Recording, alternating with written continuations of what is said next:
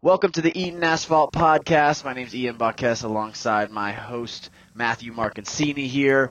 Uh, I'm excited to be coming at you guys with another round of the pod here. We got a great race coming up in Portimao, Portuguese Grand Prix. Actually, do you know the name of the Portuguese Grand Prix? Are they naming it something crazy like last time?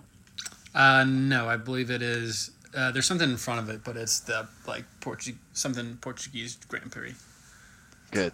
Well, they're not messing with our brains like putting full paragraphs in front of the names of Grand Prix like Seven last different week. people's names. Exactly. um, but regardless, we are in Portugal. Um, a little bit. Uh, all right. So quick agenda. We have a little bit of an update on the rules that are coming out later on this year.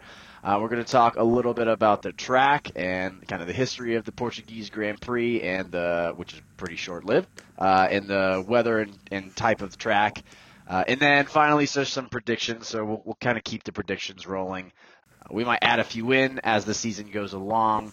But uh, yeah, let's uh, let's go ahead and get this started. So, first off, Matthew, how you doing? Doing well. Excited to uh, see these guys really get after it this weekend, um, especially with this relatively new track for a lot of these drivers. Um, and you just overall, just myself, doing well, doing well. Can't complain. How's it over in uh, in Denver?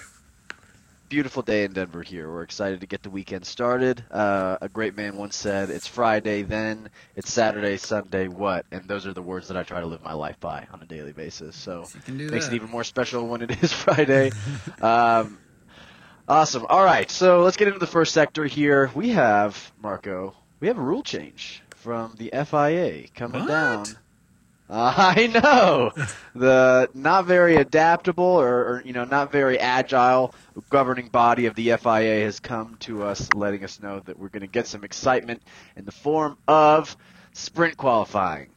Um, this is a polarizing issue here uh, that that I'll kind of like outline the positives and negatives of, um, but essentially this the format is being switched up. So if you're new to F1.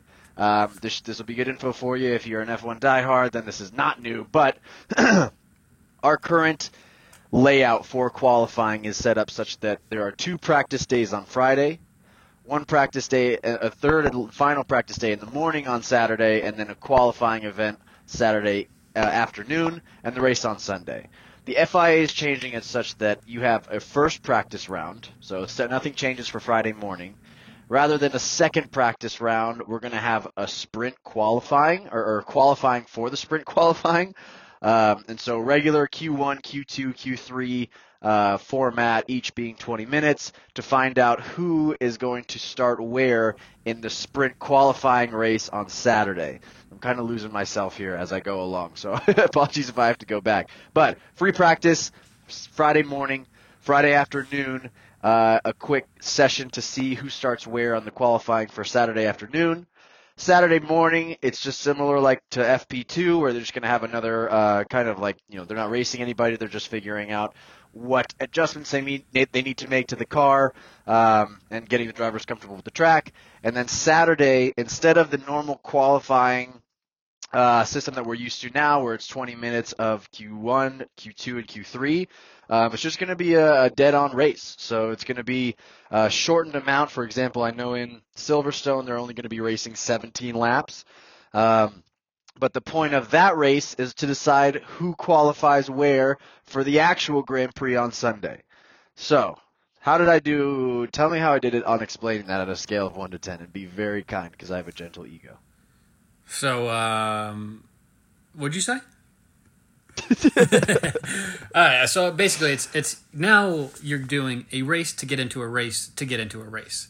Is is Right? Yeah. Yeah. Instead of you know one race to get into the next race, you're racing to line up for one race, and then that alignment and how you finish there gets you to the main race. Right. Yeah. It's kind of like uh, Raceception, if uh, if the movie Inception were even less, uh, you know, made even less sense and was even more confusing. So It's like if Uh, uh, the movie Cars and Inception were combined. exactly. Um, so this is uh, like this is this was kind of like the news of the week. So Um, obviously, Twitter was set ablaze just because anytime anything changes, people are going to react to it, either super positively, super negatively. You know, everybody's chasing cloud online. So um, I'm going to outline the arguments that I've seen that are in favor of this and that see this as kind of a, a you know a, a, negative impact on the sport that we all love. So um, I'm going to start with the positive starting on a good note, and we will end with uh, why this this is probably the worst decision ever. Um, just kidding, by the way. I'm a big fan. Positive notes, and this is kind of the camp that I'm in. Um, this is just going to add more excitement to the weekend, right? We are talking about going to a Grand Prix ourselves sometime in October. Um, this, you know, this would be awesome to see two lights out over the course of one weekend, right? Like it's, it's, it's you know, more excitement, more action. Uh, we've talked about how Liberty Media is great at getting people inter- like interested in Formula One, but it's tough about it's tough to keep people's interest in Formula One just because of the nature of the sport. It's just not for everybody. This just gives more action. So that's a positive.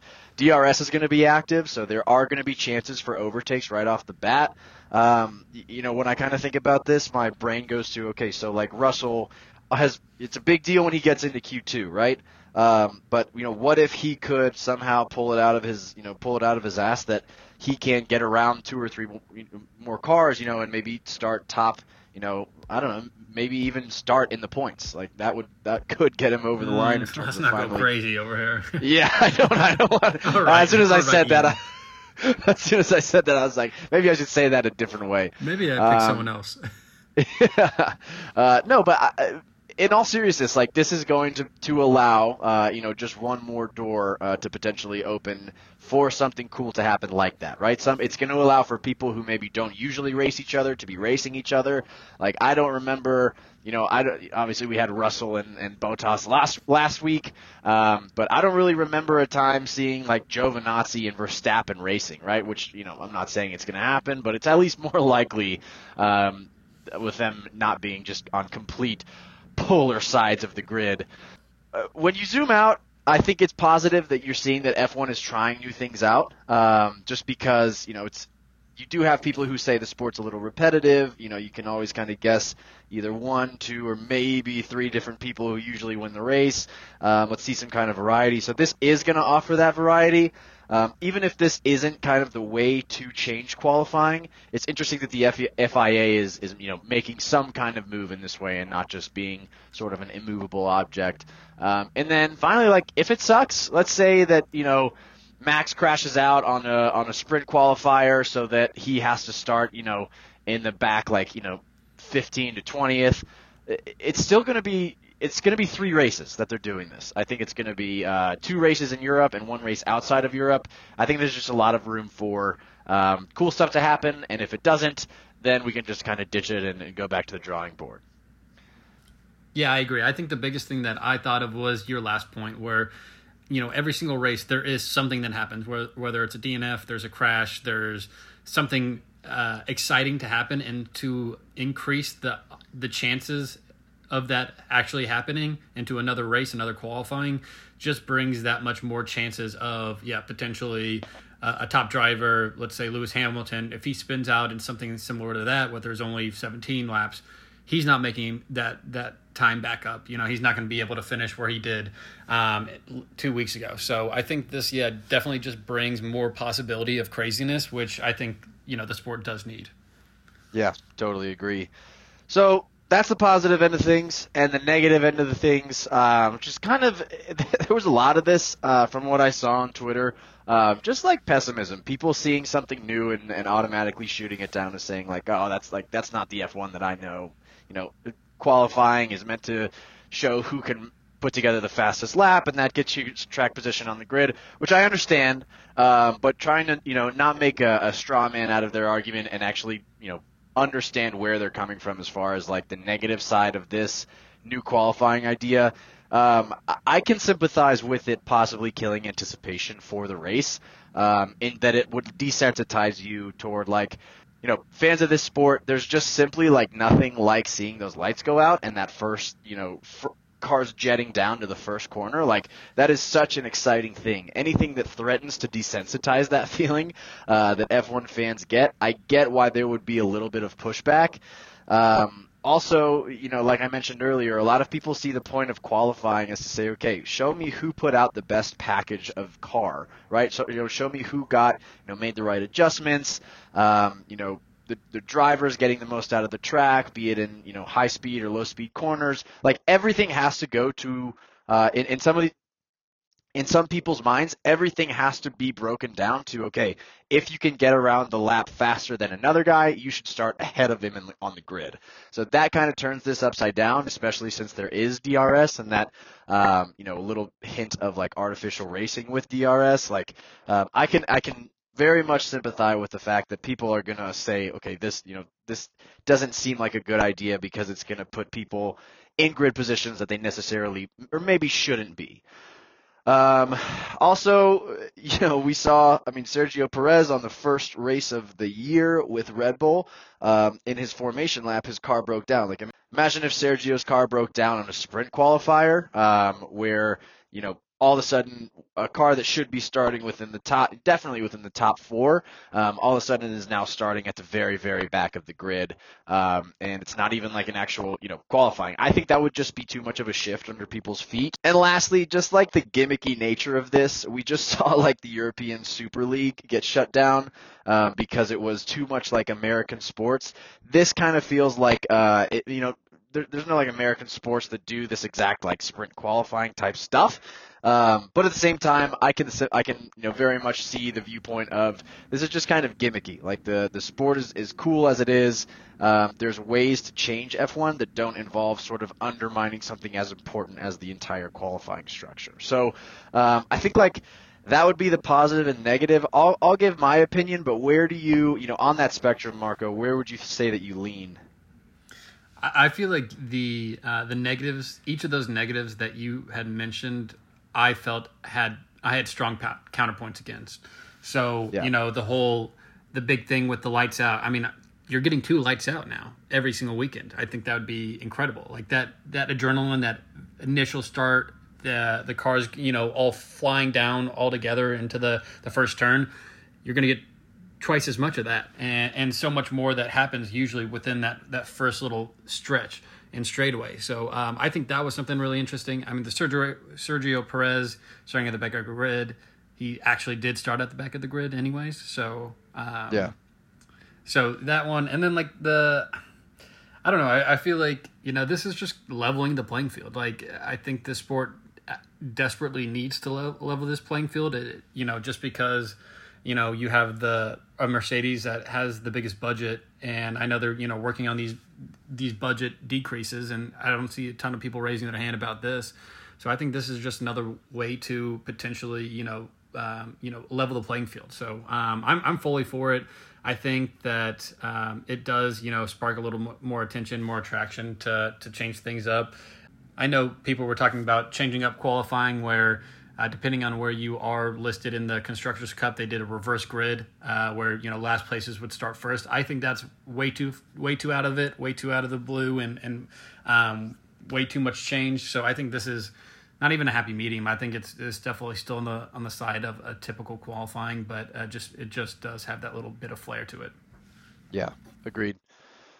Awesome. So that's uh, I think the first race that we get to see that is it's going to be a European race. I think that they that they did first. It's either going to be Silverstone or uh, or somewhere else. But you know, this is just kind of one of those things where it's where it's you know there's so many opinions right now over something that hasn't happened yet. so it's like everybody like you know if they just kind of wait to see what uh, you know what the benefits are, then uh, then we'll get a much much clearer picture. Uh, but all right, that's that. Moving on, um, let's hear a little bit about the Portuguese Grand Prix track in Portimao. Um, so you got that. Tell us a little bit about Portimao. Yeah, absolutely. So Portimao uh, was opened in autumn of 2008. Uh, costed about 195 million euros, so uh, a little over 200 million dollars. Uh, it actually didn't. So it opened in 2008. It didn't actually join the F1 cal- calendar until 2020, uh, and it was really short notice that they got the call up. Uh, it was due to COVID 19 changes, and um, they just needed to, to work out a schedule that that worked for everyone. And so that that was their their quick call up to the F1, um, and so a lot of the F1 drivers actually did not have you know experience with this. There was a handful of drivers that have with Ricciardo, Leclerc, Bottas, um, all having it, but it was all do, during their junior year careers. Uh, so this is really you know an interesting track where there's not really any history of it. Um, the uh, the track itself, it's uh, in Algarve, which is one of the Europe's most popular tourist destinations. Very cool area. A little bit about the track: there is big downhill and right hand turns after the main straight, so downhill slopes uh, and uphill slopes. So um, you know a lot of elevation and uh, the track is really good for overtaking because uh, of the circuit width. Uh, so a lot of these uh, parts of the track are really wide. So um, I think that's something exciting for us to look forward to is the possibility for uh, a lot of overtakes. I think you know, especially with these last this last race, a uh, little little thinner, a little harder to do so. Um, so that was something excited. The uphill downhill slopes are something that I think are super underrated about this track. Uh, I remember seeing, man, I think it was Lando when he was like, you know, up and down, side to side, like a roller coaster or something like that. He was he got caught saying that on his team radio. Um, and then if you drive the track in uh, in the F1 video game, you see it's like it's just it's very hilly, um, and it's it's kind of nice to to see that it's you know not just all straight ground. You you you you're sometimes like you know taking a bank where you can't see more than you know 200 yards in front of you. So it's pretty cool. Yeah, I agree. That causes a little bit of danger as well, similar to old school circuits where it is kind of like a roller coaster ride where you're up and down. Uh, and this was uh, actually new asphalt, relatively new asphalt, and um, the grip was not as strong as it has been in other tracks. So potentials for some some slip ups there to be looking out for. Uh, the tra- track itself, it's 4.65 kilometers with 15 turns. And looking at the sole race in F1 history from this, Lewis, of course, won this race last year. This was actually a huge win for him because it ended up being his 92nd win, breaking Schumacher's record. Lewis absolutely dominated this race. And surprise, surprise as well, that Bottas and Max coming in second and third, respectfully. Uh, this is how much he dominated. He beat Bottas by 25 and a half seconds, Max by 34, Charles Leclerc, who was fourth, by 65, and he lapped everyone else on That's that day. ridiculous. So That's I mean, he was absolutely flying. And then just looking at the weather, uh, tomorrow and Sunday look to be absolutely beautiful. 66 partly cloudy Saturday and 70 partly cloudy Sunday. So it's going to be pretty perfect weather for these cars to be uh, to be driving in in optimal condition. Nice.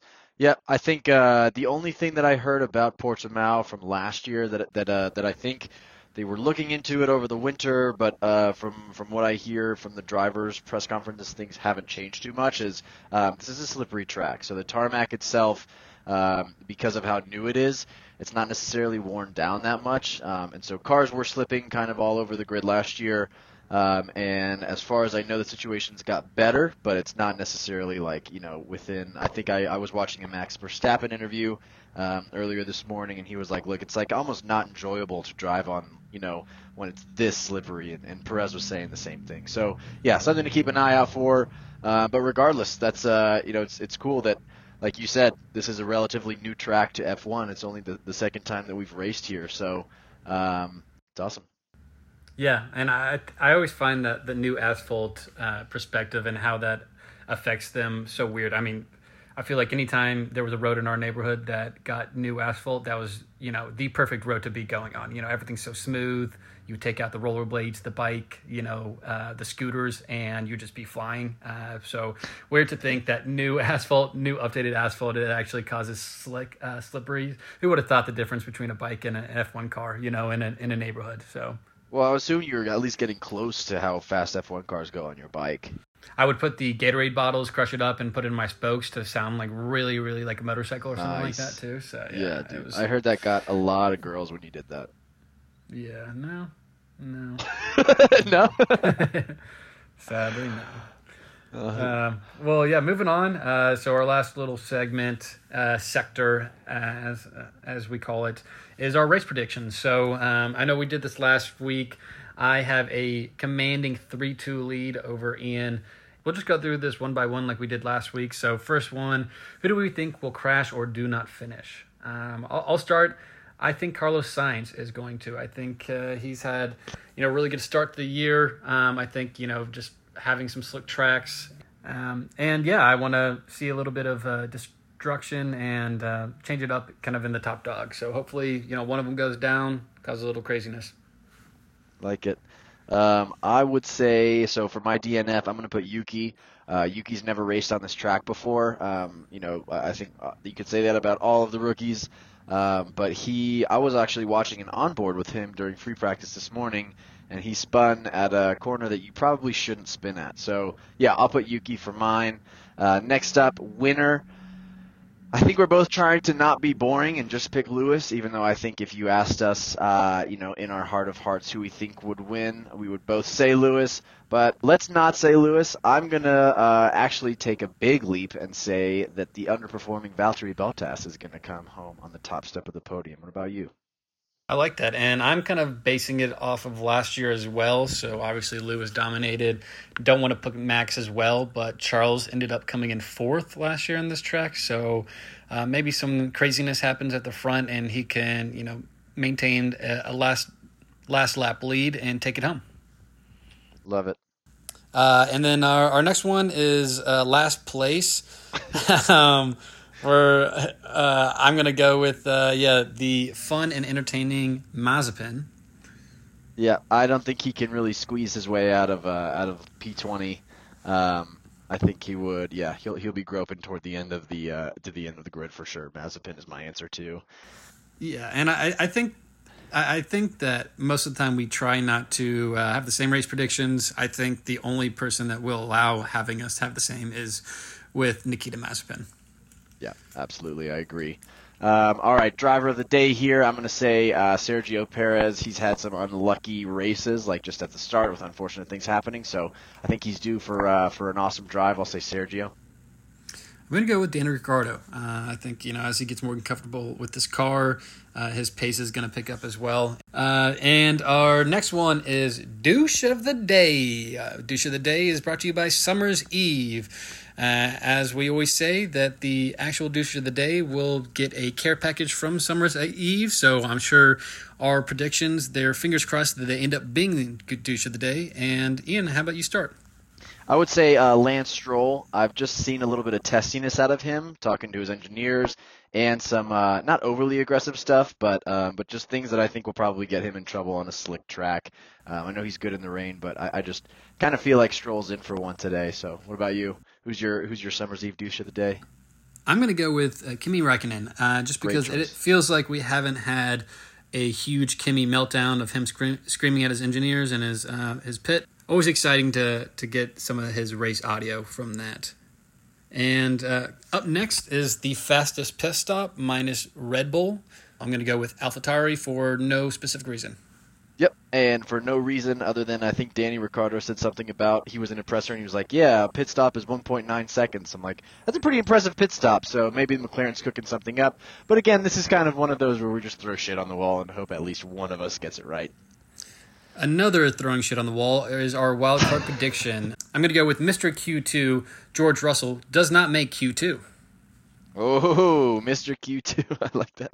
And when everybody loses their mind when he gets Q2. Yeah, mine's going to be that um, Ricciardo beats Lando by at least three positions. Um, I don't know. I, I, again, this is who the fuck knows what we're doing here, but I, I just think Lando's been outperforming him. I think everybody's kind of forgotten about Danny.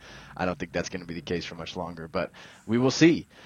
All right, and yeah, awesome. Those are um, you know something that we look forward to. Hopefully, you guys keep an eye on that. Maybe make your own race predictions. But that does it for our quick uh, update before quals and the race itself. Uh, really looking forward to this weekend, and we'll be sure to have our race re- recap early next week. Perfect. Appreciate everybody listening. We'll see you guys soon. Bye. All right. See you assholes. See you assholes.